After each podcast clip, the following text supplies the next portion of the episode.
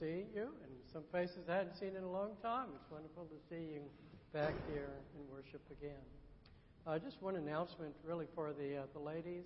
Uh, there is a conference coming up in just a, a, month here at the sanctuary, but also you can see it uh, from your homes as well. And you'll find information all about that. There's some in the bulletin, but just check by in the narthex on your way out and uh, get a, a flyer, more information about that as well. Uh, this morning we will be observing the, uh, the Lord's Supper. So I encourage you to be preparing your hearts uh, to receive the sacrament. Let's prepare our hearts now for worship.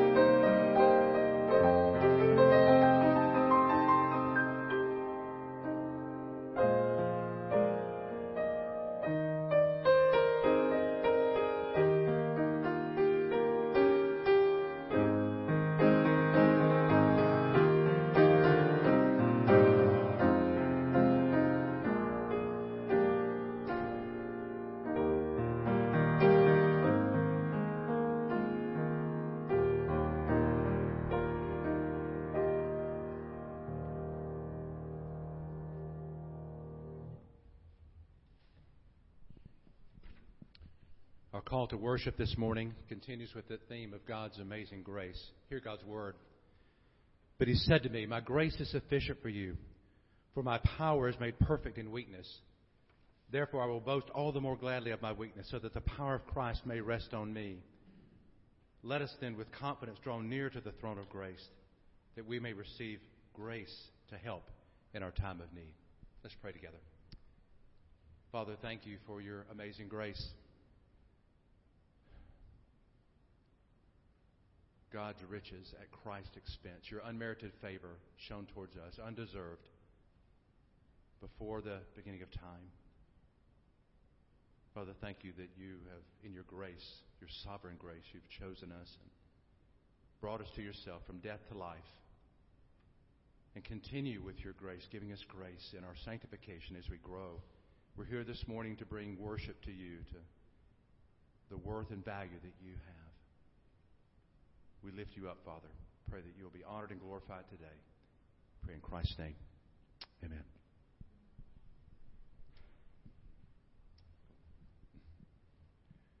We'll continue uh, singing. Let's stand, stand together and sing. This is the first two verses of Christ alone.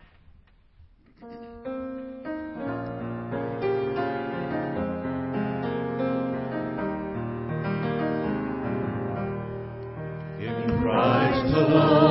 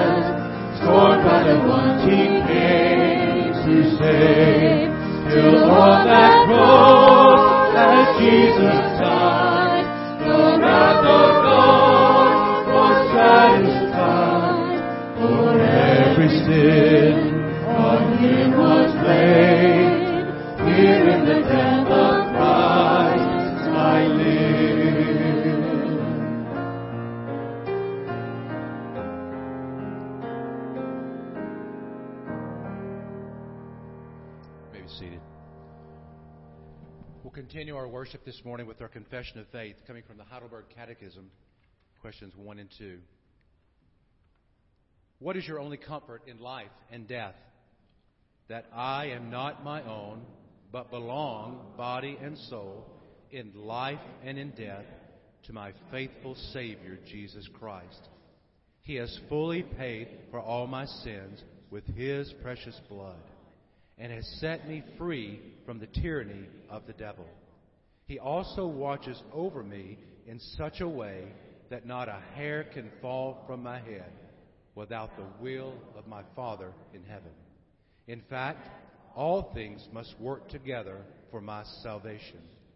Because I belong to Him, Christ, by His Holy Spirit, assures me of eternal life and makes me wholeheartedly willing and ready from now on to live for Him. What must you know to live and die in the joy of this comfort? Three things. First, how great my sin and misery are. Second, how I am set free from all my sins and misery. Third, how I am to thank God for such deliverance.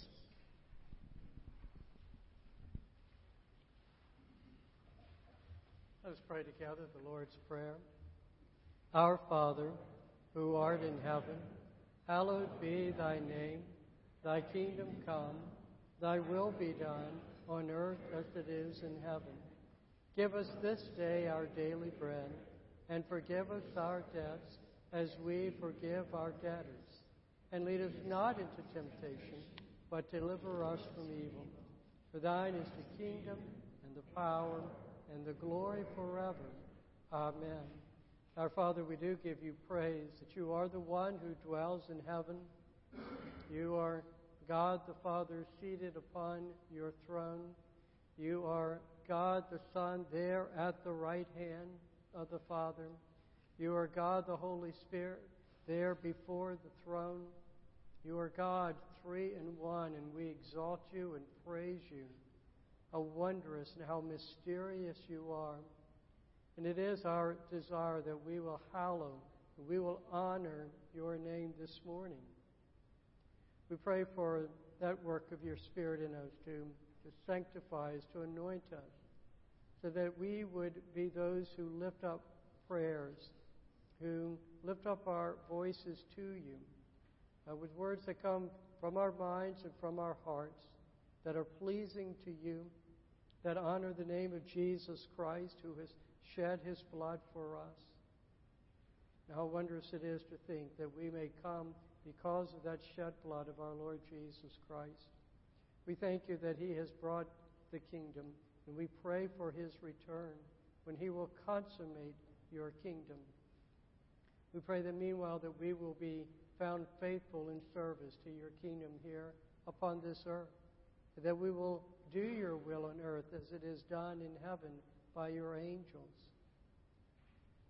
Our Father, we uh, pray that you would provide for us our daily bread. We look to you to feed us this morning with the, the bread of your word and with the bread of the sacrament, that we might be lifted, strengthened, nourished in our faith, that our uh, hope will always be founded upon Jesus Christ alone. We pray, our Father, for you to provide for what we need here upon uh, for our physical bodies, the provisions of food, medical care, needs we have for family and friends, for, for love. We pray for your provisions for our country, to provide all that is needed that this country uh, might be prosperous. We pray uh, that you would raise up men and women in office. We think of the elections that's soon to be taking place, that your will to be done for you to, again, raise up those uh, who will honor you and honor uh, your, your laws. We pray, our Father, uh, that you forgive us uh, of our debts, which are many. We have not loved you as we ought, not loved you with all of our strength and our mind. We have uh, worshipped other idols, and we confess this before you.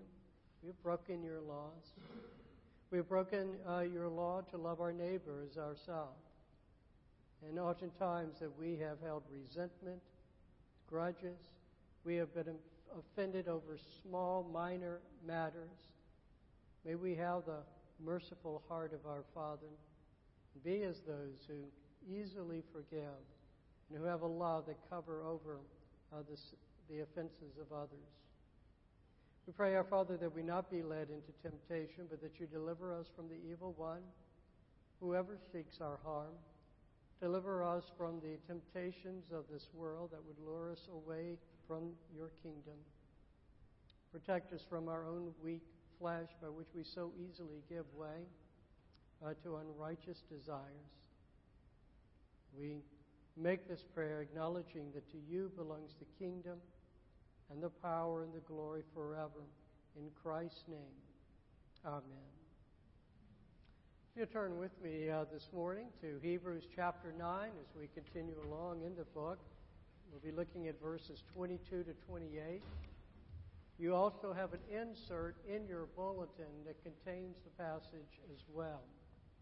So, Hebrews chapter 9, verses 22 to 28. Well, God is holy, and we are not. We've talked about this, that this is man's dilemma, that the solution is found only in Jesus Christ, who has made atonement for us. By atonement is meant that he made reparation for our offenses. He did this in two ways that we've talked about already through redemption, by which he paid uh, the ransom fee by his blood that released us from slavery to sin. He made reparation through purification by which He cleansed our stains, our guilty stains, by His blood. So we are redeemed, we are cleansed, as we noted last Sunday, by the precious blood of, of the Lamb. So there is still one more term for us to explore under this whole concept of atonement. And when we grasp the full implications of this term, it's going to it's going to give to us an understanding of the full significance of what our Lord has done for us on the cross. So look with me, first of all, in verses 23 and 24. Thus it was necessary for the copies of the heavenly things to be purified with these rites. But the heavenly things themselves would better sacrifices than these. For Christ has entered not into holy places made with hands, which are copies of the true things, but into heaven itself, now to appear in the presence of God on our behalf. Now, our author has already discussed everything that he has said in these two verses. The earthly tabernacle, which then became the earthly temple, are but copies of the very real temple that is in heaven. And the sacrifices that were performed by the priests, and particularly the high priest, foreshadow the very real sacrifice of Christ, who is our high priest. So, with the blood of his sacrifice, remember we talked about how he has ascended, he has entered into that temple, into the most holy place into the throne room of God, and there he has made atonement for our sins. All right, let's continue 25 and 26. Nor was it to offer himself repeatedly as the high priest enters the holy places every year with blood not his own. For then he would have had to suffer repeatedly since the foundation of the world. But as it is, he has appeared once for all at the end of the ages to put away sin by the sacrifice of himself. Now, again, our authors already taught this lesson. Christ's sacrifice is superior to all of those of the, of the earthly priests because it is sufficient once and for all to secure eternal redemption for his people. Okay, that brings us now to 27 and 28. And just as it is appointed for man to die once, and after that comes judgment, so Christ, having been offered once to bear the sins of many, will appear a second time, not to deal with sin, but to save those who are eagerly waiting for him. It's here now that he starts to introduce new ideas for us. First of all, that there's a destiny for every human being, and that is death and judgment. The judgment that he's referring to is the judgment of the judgment day. All human beings who have died will be resurrected.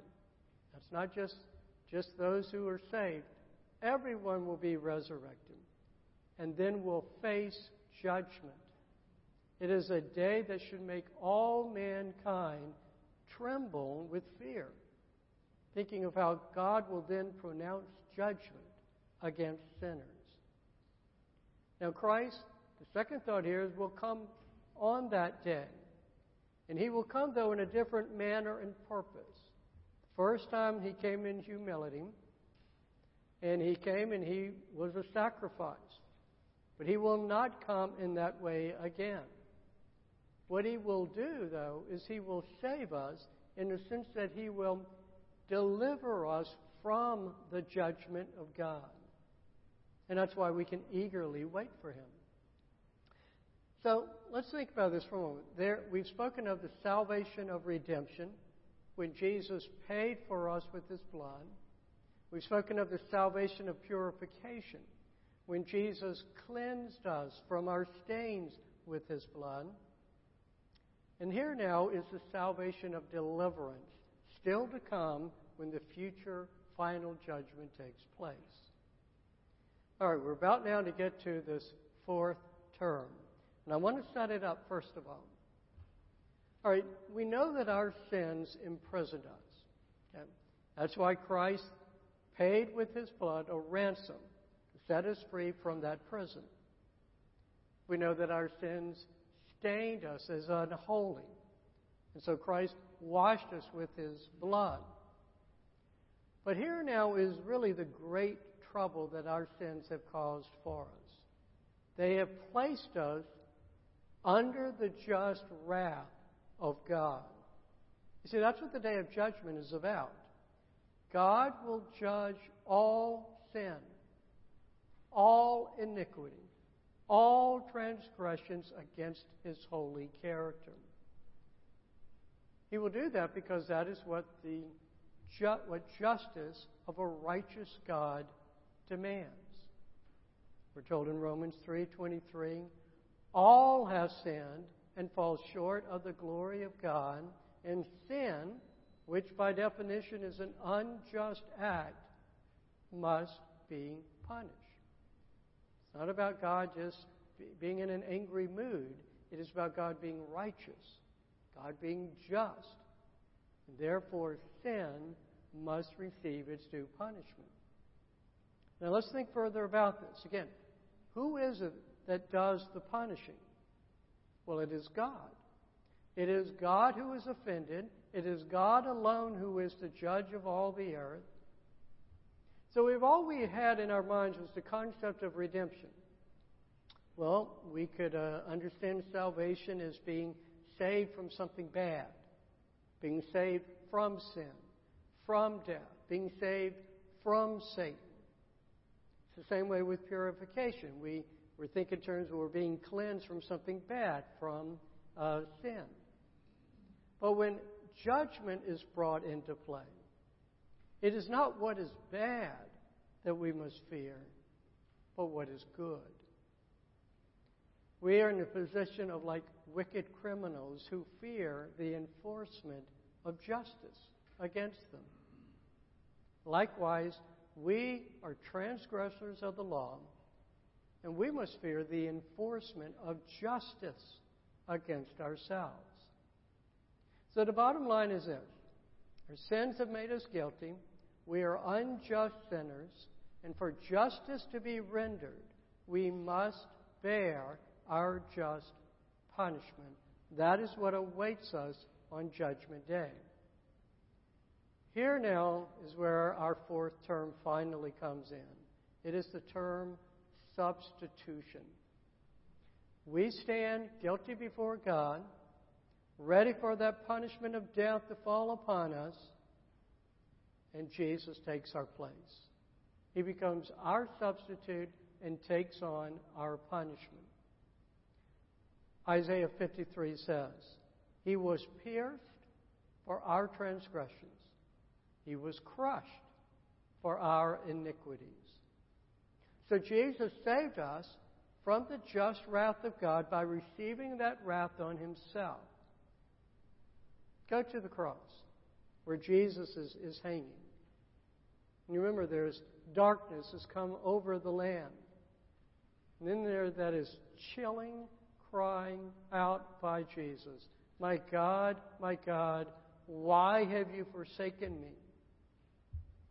You see, that was to have been our cry on Judgment Day. But instead, Judgment Day fell on our Lord. Now, the term for this, this turning away the, the just wrath of God, is called, I'm going to give you one long term here, propitiation. Our authors already used that term. He used it back in chapter 2, verse 17. Let me read it to you. Therefore, he had to be made like his brothers in every respect, so that he might become a merciful and faithful high priest in the service of God to make propitiation for the sins of the people. It means to satisfy uh, the, the, the judgment that was needed, to turn it away. So, substitution then refers to Jesus taking our place, to receive our punishment. And yet, there is more involved in this understanding. And you'll see it in verse 28. So, Christ, having been offered once to bear the sins of many. Before Jesus, as our substitute, bears our punishment, he must first bear our sins. We go back to Isaiah 53. This is verse 6. All we like sheep have gone astray. We have turned everyone to his own way. And the Lord has laid on him the iniquity of us all. And then it concludes in verse 12 Yet he bore the sin of many. Now let's let this sink in. Know, there are many who have given their lives for others. And that's what soldiers do in battle. They go out and they, they fight on the behalf of others. Well, when Jesus gave his life for us, it entailed more than that of a warrior giving his life in fighting for us. It, it involves that then. But it's more. He did not merely bear our punishment, he bore our guilt that deserved that punishment. As Peter tells us in 1 Peter 2:24, he himself bore our sins in his body on the tree. We talked before about the Day of Atonement. I want to go back to that idea because it illustrates well this concept of substitution. There were two goats used that day by the high priest to make atonement for the sins of the people. There was the goat that he sacrificed, whose blood he then took into the most holy place and he dashed it against the Ark of the Covenant and on the mercy seat. And what that was illustrating or representing was the redemption of paying for the sins of the people and for that matter, for purification, of cleansing away the stains of those sins. But it's the other goat that illustrates the idea of substitution. And I want to read the passage to you. It's from Leviticus 16, 21 and 22. And Aaron, Aaron who was the first high priest, shall lay both his hands on the head of the live goat and confess over it all the iniquities of the people of Israel and all their transgressions, all their sins. He shall put them on the head of the goat and send it away into the wilderness by the hand of a man who is in readiness. The goat shall bear all their iniquities on itself to a remote area, and he shall let the goat go free in the wilderness. Let's note here what Aaron and then all other succeeding high priests would have done later. What Aaron does places his hands on the goat's head. What is he doing? He is symbolically transferring the sins of the people onto the head of the goat. The goat becomes their substitute.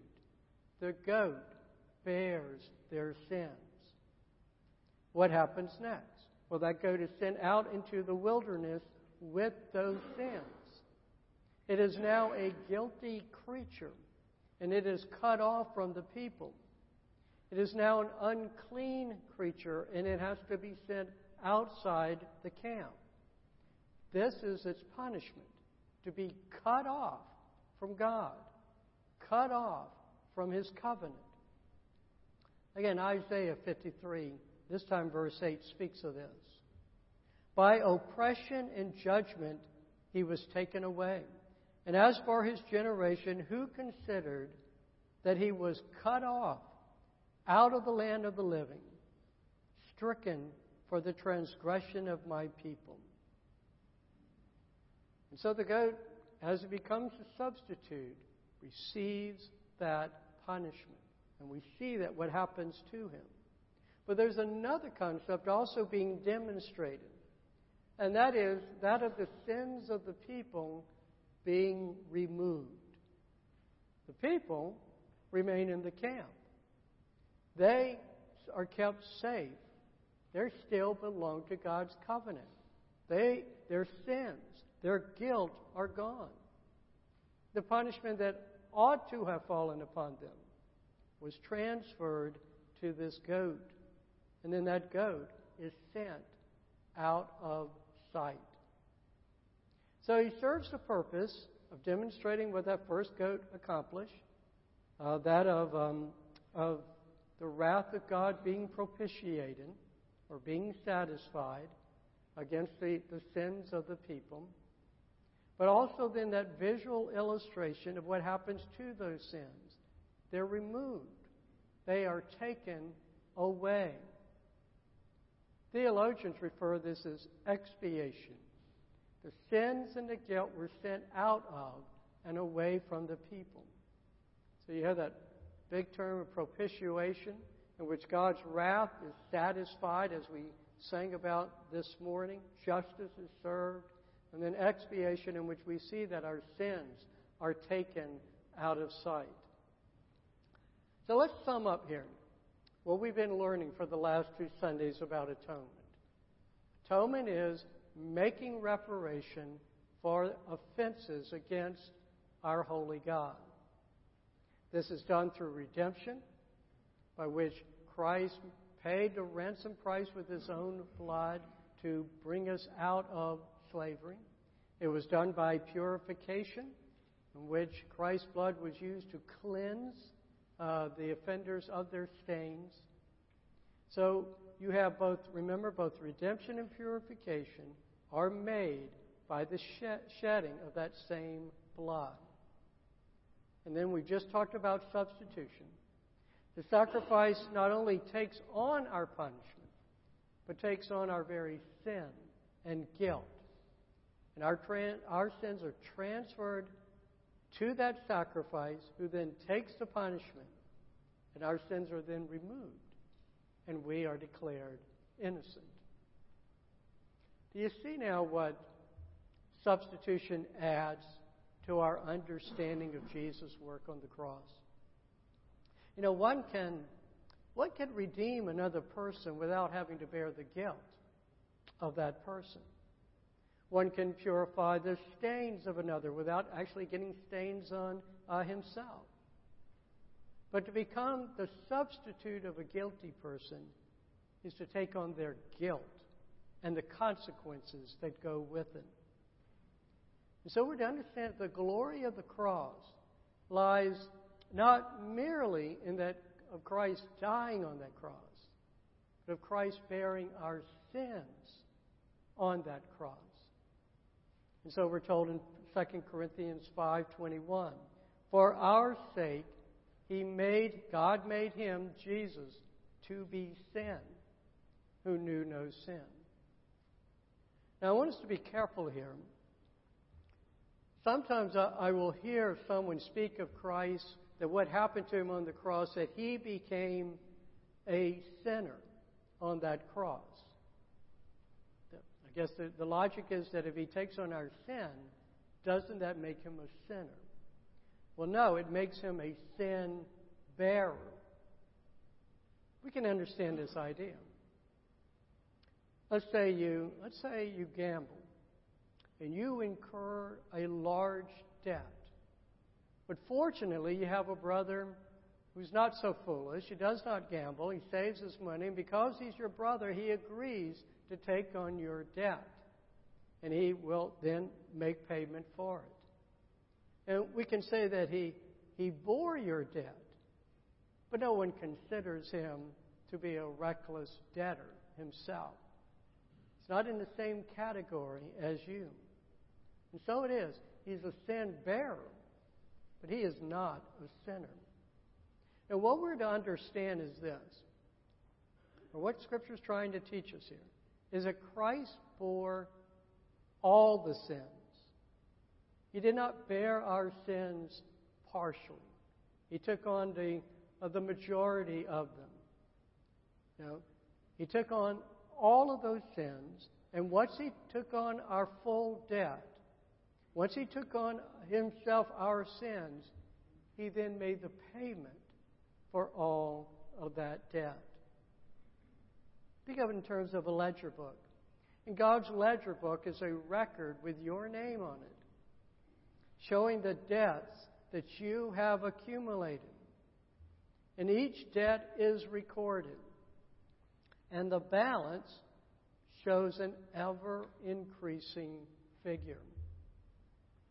But then you see on the date of the, uh, of the record, on the date the, that the cross takes place, that a transaction is, was recorded. And it shows that that debt was transferred to Jesus Christ. And your balance shows zero. The debt is now His.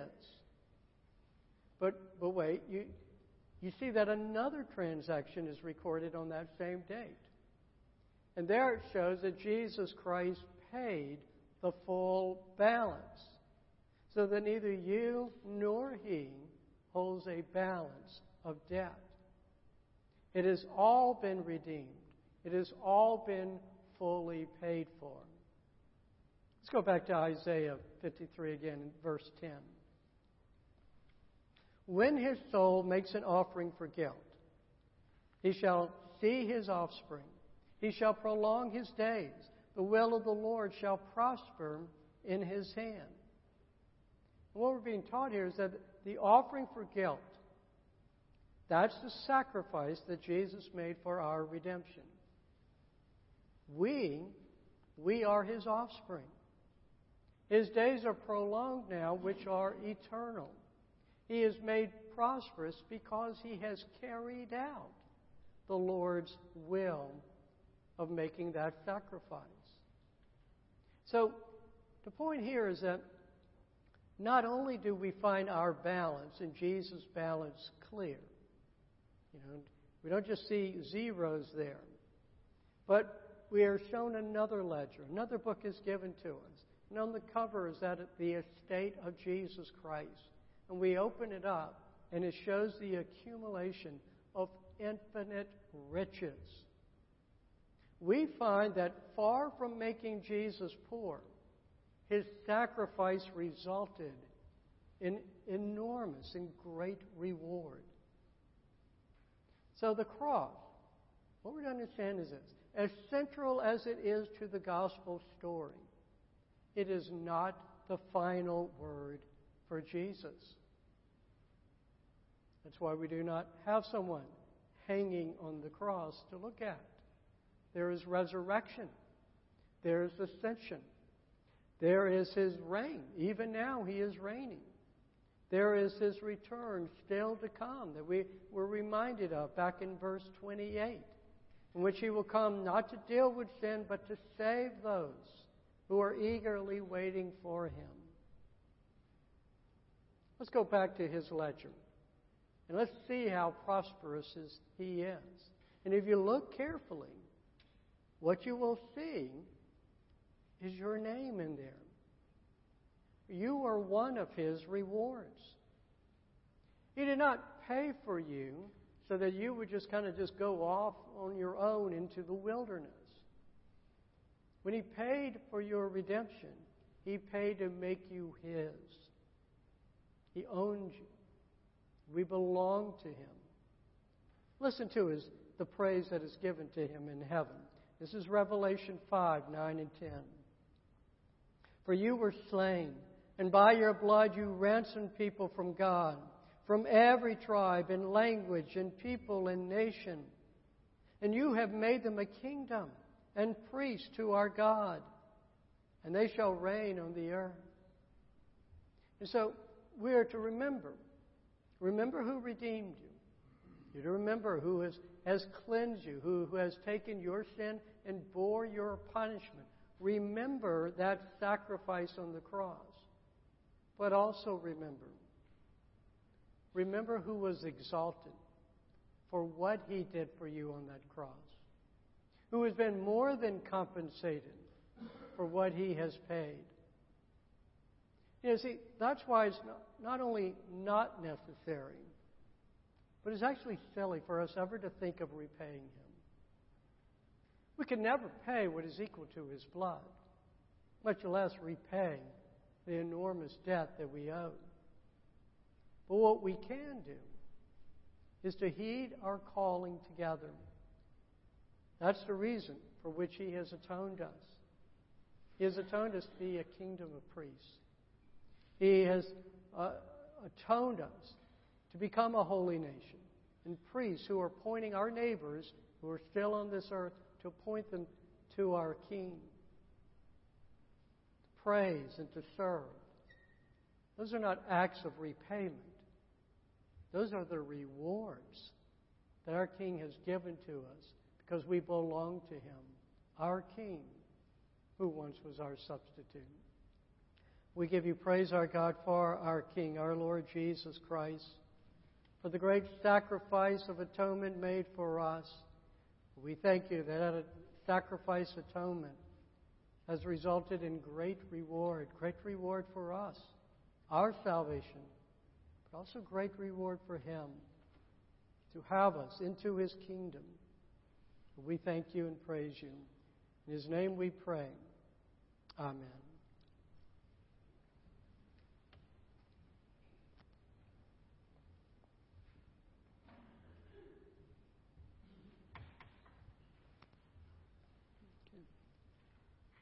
For the Lord's Supper, I'm going to read the words of institution as it comes to us from 1 Corinthians chapter 11. For I received from the Lord what I also delivered to you that the Lord Jesus, on the night when he was betrayed, took bread. And when he had given thanks, he broke it and said, This is my body, which is for you. Do this in remembrance of me. In the same way, also, he took the cup after supper, saying, This cup is the new covenant in my blood. Do this as often as you drink it in remembrance of me. For as often as you eat this bread and drink the cup, you proclaim the Lord's death until he comes. This sacrament of the Lord's table that was given to us by our Lord. Given to us to remind us of all that we have just spoken about, to remind us of the atonement that He has made for us, how He has bought us with His blood, how He has cleansed us with His blood, how He became our substitute, took our, our guilt, and then took our punishment. This supper is also to remind us of the banquet that awaits us. There's a banquet which we will sit at the table of our Lord because He made that sacrifice. So it's not merely a time that we look back and we, we think with, sadness of what He has done and all the suffering uh, that He went through for us. It's to be reminded that our King is up in heaven right now. He is our high priest and our King interceding for us. And He will come back again and He will save us. He will deliver us from that fearful day of judgment. This is to remind us that He is always here with us, always here for us. And so it is for we who still stumble, still commit uh, our offenses, our sins, to remind us He still has us and we belong to Him. Now, this is not for, for those who, who call on the name of Jesus and yet refuse to forgive their debtors. We are to forgive those uh, who have committed offenses against us because this is a sacrament that symbolizes not only our union with Christ, but our union with one another in Jesus Christ. And yet, if you're struggling, if you're struggling with those kind of feelings, and you know that it's wrong, and you're seeking the help of the Lord, by all means, take this sacrament, for it is meant to strengthen your faith, uh, strengthen your ability to follow your Lord. If you do not know Jesus Christ, if you do not confess Him as your Lord, not look to Him as your King, well, know that someday we, we pray that's our ardent prayer for you, so that someday you may participate in this meal together. And so let us receive the sacrament. Our Lord Jesus Christ, on the night in which he was betrayed, took bread, blessed, and broke it. He gave it to his disciples, saying, Take, eat. This is my body given for you.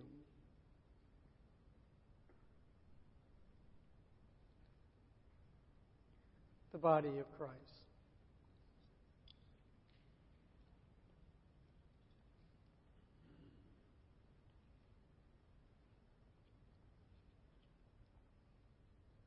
In the same manner, our Savior also took the cup. And having given it to his disciples, he said, This cup is a new covenant in my blood, which is shed for the forgiveness of sins. Drink all ye of it.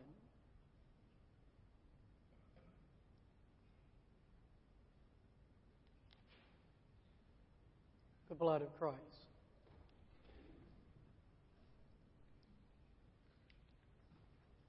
We give you praise, our God, for our Lord Jesus Christ. Give you praise for his incarnation by which he took upon himself our very flesh, and in that flesh made atonement for our sins upon the cross.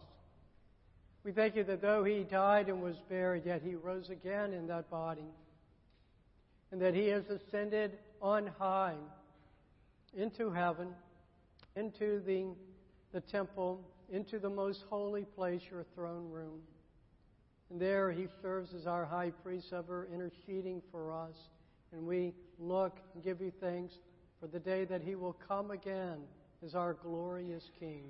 We say, Come, Lord Jesus. Amen. Let's stand and sing together the last two verses of In Christ Alone.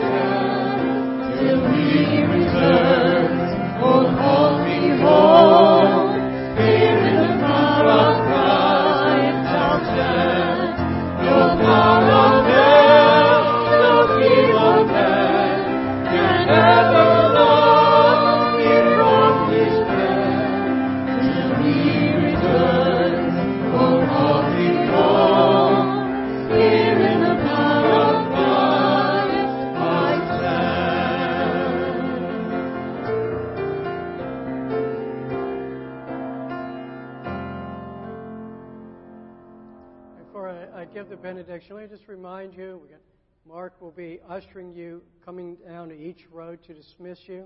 You'll start there at the back, so if you just be patient up at the front, and you'll need to put your mask on as you exit into the aisles. Now receive the blessing of the Lord.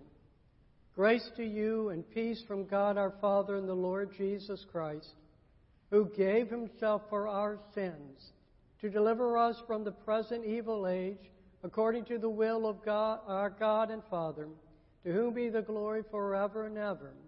Amen.